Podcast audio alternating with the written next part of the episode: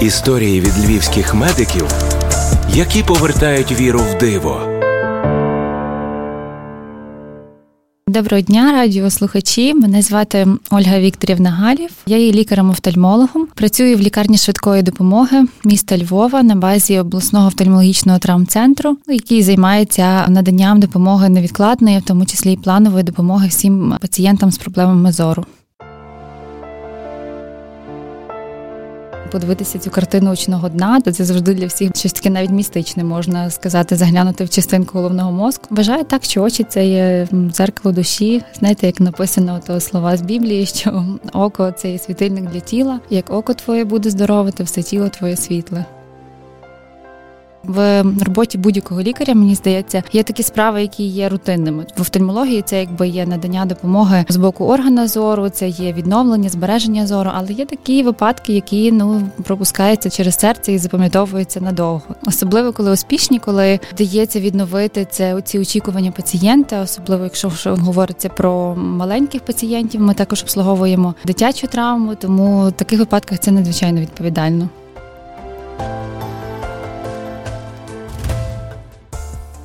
Пригадується, коли в нашу клініку привели пацієнта, дитина 14 років, хлопчика. Ну його буквальному розумінні привели, тому що в нього був ну, достатньо низький зір, щоб самостійно пересуватися. І його привели волонтери. Це була дитина, яка виростала в неблагополучній сім'ї, і в своїх 14 років він вперше зустрівся з лікарем-офтальмологом. В нього було діагностовано вроджені катаракти на обох очах. Насправді це такий діагноз, який теперішній час за рахунок сучасних технологій вирішується достатньо швидко, але в силу обставин зростання цієї дитини його не було обстежено. І вік, коли високий ризик є амбліопії, це називається коли є ліниве око. Дитина в своїх 14 років все життя бачила як крізь забруднене шкло. Тобто вони бачать як крізь туман такий. Воно зазвичай прогресувало, тому шансів на високий зір було дуже небагато насправді, але вирішили все-таки оперувати цю дитину, і в неї було прооперовано два ока. Все пройшло успішно, і це дуже таке запам'ятовується, коли знімається дитині пов'язка, яка ніколи в житті не бачила настільки чітко кольори, ближніх, обличчя, так силуетами бачила. І це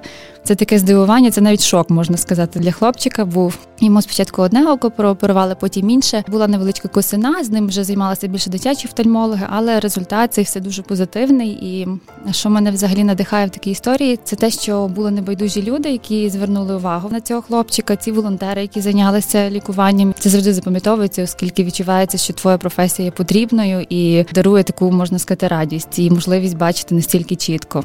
Це таке можна сказати маленьке чудо. Неймовірні історії в білих халатах.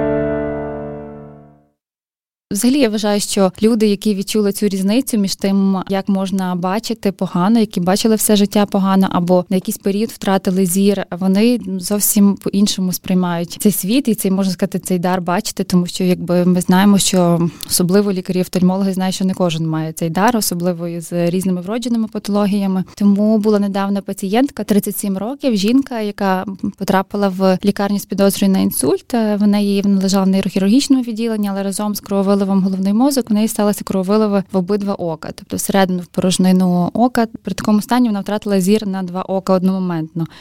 Це для молодої людини надзвичайно великий шок, і в неї була проведена спочатку нейрохірургічна операція. Потім в нашому відділенні була проведена достатньо складна така вітроретинальна хірургія, що називається це є забирання крові з кловидного тіла. Теж операція така непередбачувана, і вдалося повернути зір високій цій жінці. Вона задоволена, повернулася додому до своїх дітей, але якийсь період часу їй довелося перебувати, можна сказати, незрячою. Тому вона, як ніхто, відчула цей такий різкий контраст, як, як це може бути.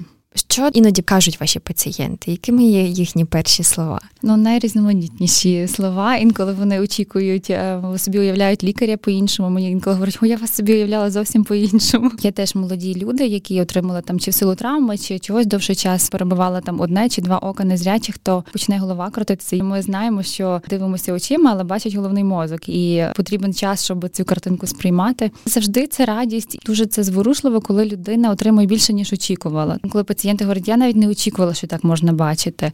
Або зараз е, часто при заміні кришталика інколи можна вирішити ще різні рефракційні проблеми. Тобто людина все життя користувалася окулярами в силу вікових змін в неї катаракта чи в нього. І ми, коли вимірюємо цей кришталик, можна розрахувати таким чином, щоб людина зняла окуляри, і вона привикла, що на все життя користувалася окулярами, а тут їй там 60 років, е, і вона може зовсім ходити без окулярів. Це насправді для людей шок, такий позитивний. І інколи пацієнти говорять, чому я цього не зробила швидше. Я взагалі вважаю, що офтальмологія – це така одна з найбільш залежних від техніки професій, тому що інколи пацієнти, як до нас заходять, в них завжди подив, чому тут стільки комп'ютерів, для чого вам стільки апаратури. Але насправді для проведення такого високоякісного лікування і діагностики офтальмологу потрібно достатньо багато сучасного обладнання. Це така дуже тонка справа, тому що це потрібно виробляти таку тонкість, чіткість рухів під мікроскопом. Наш шовний матеріал це ті нитки, які ми використовуємо для зашивання ран різних, е, буває інколи тоншим за людську волосину. Тому так, це ювелірна робота. Завжди науковці працюють над розробкою різних технологій, які би могли дати змогу людям незрячим бачити, тому що насправді ще досі залишаються такі захворювання, які є невиліковними. Вірю в те, що прийде час, і так як будь-які спеціальності, якісь є захворювання, які зараз ми вирішуємо, так а колись в минулому це були просто ну якби причина сліпоти. В теперішній час це зовсім е, рутинна справа, коли там за операцією, яка триває 30 хвилин, можна людині повернути зір. Тому вірю, що технології будуть рухатись вперед і шукати завжди рішення цим захворюванням. Завжди є люди, яким приходиться чергувати на свята. У нас є традиція, інколи ми вибираємо це таким рандомним методом, хто це буде, і щоб ніхто не ображався. Є традиції залишати якісь невеличкі подарунки, наприклад, на ну свято Миколая, як зараз буде для цього чергового лікаря і персоналу молодшого медичного. Теж на новий рік залишати подаруночки. І в нас завжди прикрашається ялинка, невеличка така в ординаторській, і там залишається завжди якийсь сюрприз для чергового лікаря, такий символічний можна сказати. Дружний колектив це є така запорука, мені здається, тої ж самої командної роботи.